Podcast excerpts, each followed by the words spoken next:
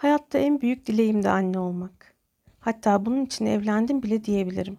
Hep kendi kendime hayaller kurardım. Bebeğimi en yeni ve modern yöntemlerle büyüteceğim. Büyüdükçe onunla arkadaş gibi olacağız. İlk kelimesini duymak, ilk adımını görmek beni ne kadar da çok mutlu edecek diye sürüp giderdi hayallerim. Hamile olduğumu öğrendiğimde artık bunların hayalin ötesine geçmeye başladığı gündü benim için. İlk ultrason görüntüsü, cinsiyetini öğrenme, doğuma hazırlık derken o mucize gün geldi çattı.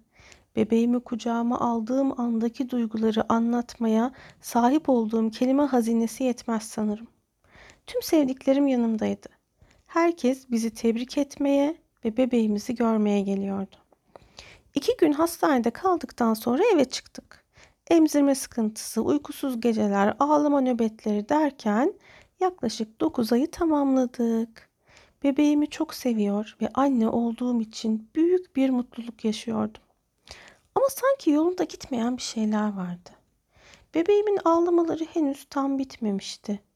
Onunla benzer dönemde doğan diğer bebeklere baktığımda sanki arada bazı farklılıklar vardı. Bunu eşimle paylaştığımda eşim bana sen onu çok inceliyorsun. Çocuğun bir şeyi yok. Bebek işte ağlayacak tabii diyordu. Oğlumun ilk yaş günü geldi çattı. İki hafta önceden hazırlıklara başladık. Evi süsledik, pasta siparişi verdik, doğum gününe gelecek misafirlere bugüne dair anı olsun diye hediyeler bile hazırladık. Her şey çok güzeldi. Misafirlerimiz bir bir gelmeye başladı. En yakınlarımız, arkadaşlarımız hepsi geldiler. O gün benim en mutlu günüm olması gerekirken ben bir ara odaya gidip ağlamaya başladım. Beni salonda göremeyen eşim yanıma geldi. Misafirlere ayıp oluyor. Ne oldu? Niye ağlıyorsun diye çıkıştı bana. Onun bu çıkışması da tuz biber oldu acıma ve ben de ona çıkıştım. Sana söylemiştim. Bizim oğlumuzda bir şey var diye. Bir Nurten'in oğluna bak bir de bizim oğlumuza diyerek hem ağlıyor hem de bağırıyordum. Eşim bana sarıldı, beni sakinleştirmeye çalıştı. Tamam, sakin ol. Yarın gideriz, sorarız bir doktora dedi. Misafirlerin yanına döndüm. Bir şey belli etmemeye çalışıyordum ama hem üzgün hem de kaygılıydım. Doğum gününü bitirdik, misafirlerimizi yolcu ettik. Oğlumu da uyuttuktan sonra hemen bilgisayarın başına geçtik. Konusunda iyi bir uzman, doktor, hastane ne olursa araştırmaya başladık. Forumlara girdik, yorumları okuduk. Bazı yorumlarda anne babaların anlattığı davranışlar bizim oğlumuza çok uyuyordu.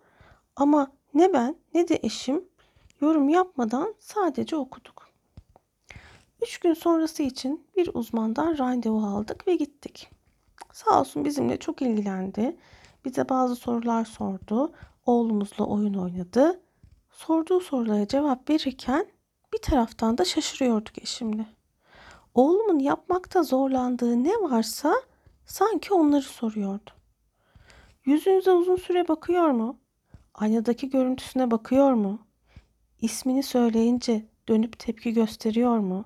Ses ya da hece çıkarıyor mu gibi ama asıl endişe verici olan biz tüm bu sorulara hep hayır cevabını veriyorduk. Tüm bu sorular ve değerlendirmeler sonunda bize en son ve en vurucu soruyu sordu.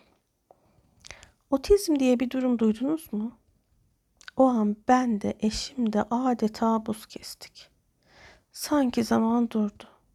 Hamilelik ve doğum sonrası süreç, yaşadıklarım, gözlemlerim, endişelerim hepsi bir anda ve saniyeler içinde gözümün önünden geçti.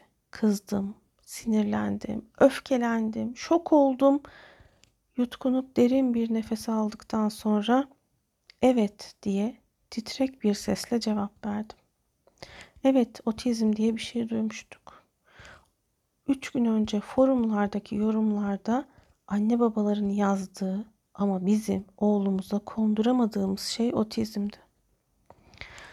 Uzmanımız bize otizmli çocukların gelişim özelliklerini, neler yapıp neler yapamadıklarını anlattı. Anlattığı bazı şeyleri sadece duydum. Çok azını dinledim diyebilirim. Birçoğu benim için sesler bütününden farklı değildi. Erken tanının öneminden bahsetti, özel eğitim dedi, konuşma terapisi dedi.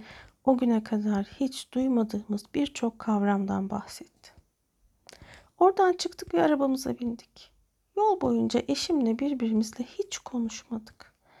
Ama her birimizin kafasında bir konuşma balonu olsa neler neler diyorduk aslında. Eşimin yüzündeki mahcubiyet ve suçluluk duygusu gözümden kaçmadı. Ben ona aylar önce söylemiştim çünkü.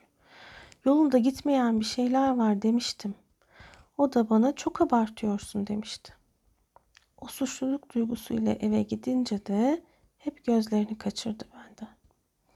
O gece hepimiz için çok zor bir geceydi. Bütün gece uyumadım. Hep düşündüm. Düşünürken ağladım, isyan ettim, öfkelendim, kendime de kızdım, etrafımdakilere de. Sabaha kadar sürdü bu mücadele. Sabahın ilk ışıklarıyla birlikte artık gözlerim şiş ve mor bir halde yüzümü yıkamaya gittiğimde aynadaki görüntüme baktım. Bu halde mi oğluma yardımcı olacaktım? Bu halde mi onu diğer çocukların seviyesine getirecektim? Daha çok ağladım, hırslandım. Ağlama sesimi duyan eşim yanıma geldi, bana sımsıkı sarıldı. Özür dilerim. Sen haklıymışsın diyerek daha da sarıldı bana. Beraber ağlamaya başladık. Dünkü sessizlik yerini büyük bir gürültüye bırakmıştı. İçimizdeki fırtına dışarı çıktı. Onu da yaktı, beni de yaktı. Biraz sakinleşince oturup konuşmaya başladık. Ne yapmalıydık? Nereden başlamalıydık? Yapılacak çok iş, gidilecek çok yer vardı. O sabahtan sonra hayat benim ve oğlum için yeniden başladı. Uzun süren özel eğitim süreci, özel dersler, konuşma terapisi, duyu bütünleme terapisi derken o kadar çok kişi ve o kadar çok yer tanıdım ki. Şimdi mi? Şimdi oğlum 4 yaşında. Hala yaşıtlarıyla arasında bazı farklılıklar var. Onun için planladığım birçok şeyi hala tam olarak hayata geçiremedim belki ama galiba ona ikinci bir hayat verdim.